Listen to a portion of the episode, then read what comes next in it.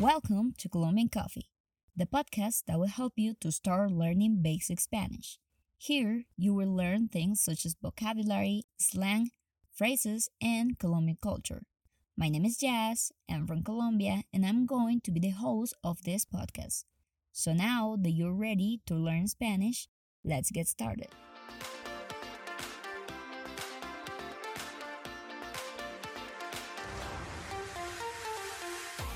Some people want to learn Spanish because they are attracted to the culture of some countries that speak Spanish, or just because they like the language. But some people must learn Spanish because they need it for work. If you are this kind of person, this episode is for you. But even if you don't need this vocabulary for your job, it's good to learn different words related to the world of work.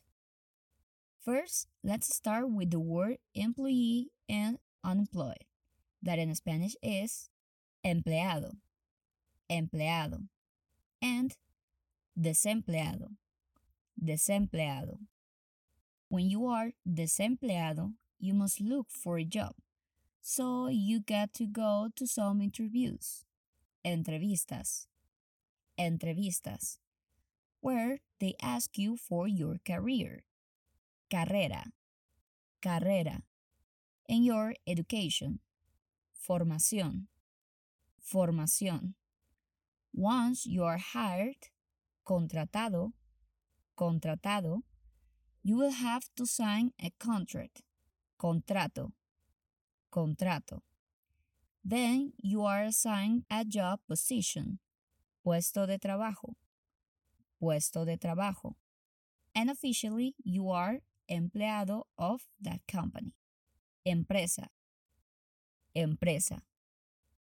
Once you are empleado, you will have a salary. Sueldo. Sueldo. Or salario. Salario.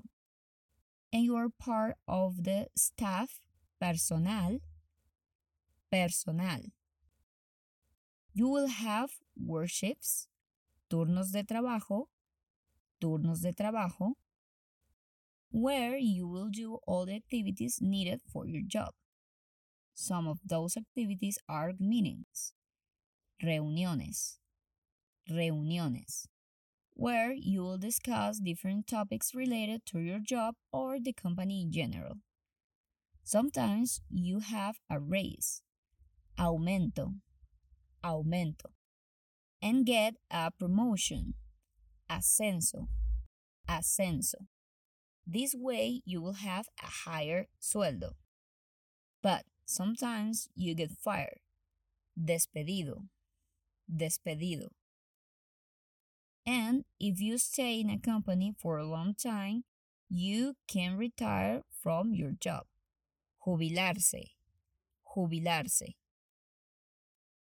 In order to practice this vocabulary, I will tell you three stories. These stories are completely in Spanish. And after you listen to the stories, you will have to guess who is going to be hired. So pay attention to it. Esta historia es sobre Stephanie. Ella es una chica joven que estudió medicina. Hace un año terminó su carrera. Ella está desempleada. Busca un trabajo en un hospital de la ciudad. Tiene una buena formación. Fue a una universidad excelente y hoy tiene una entrevista en el hospital de sus sueños, el Hospital San Miguel. Pues Stephanie siempre quiso trabajar allí desde que era muy pequeña. Ella espera ser contratada porque ama ayudar a las personas y antes trabajó por unos meses en otro hospital donde sus turnos de trabajo eran largos y difíciles. A veces ella ayudaba a sus colegas de trabajo con sus tareas y logró ser la mejor empleada del mes todos los meses que trabajó allí. Stephanie dejó su trabajo porque su madre se enfermó y ella tuvo que cuidarla por mucho tiempo. pero ahora su madre está bien y puede volver a trabajar. La siguiente historia es sobre Camilo. Él es un médico con muchos años de experiencia. Está buscando un nuevo puesto de trabajo con un salario más alto que su trabajo actual. Por ser un buen empleado, obtuvo un ascenso hace unos meses.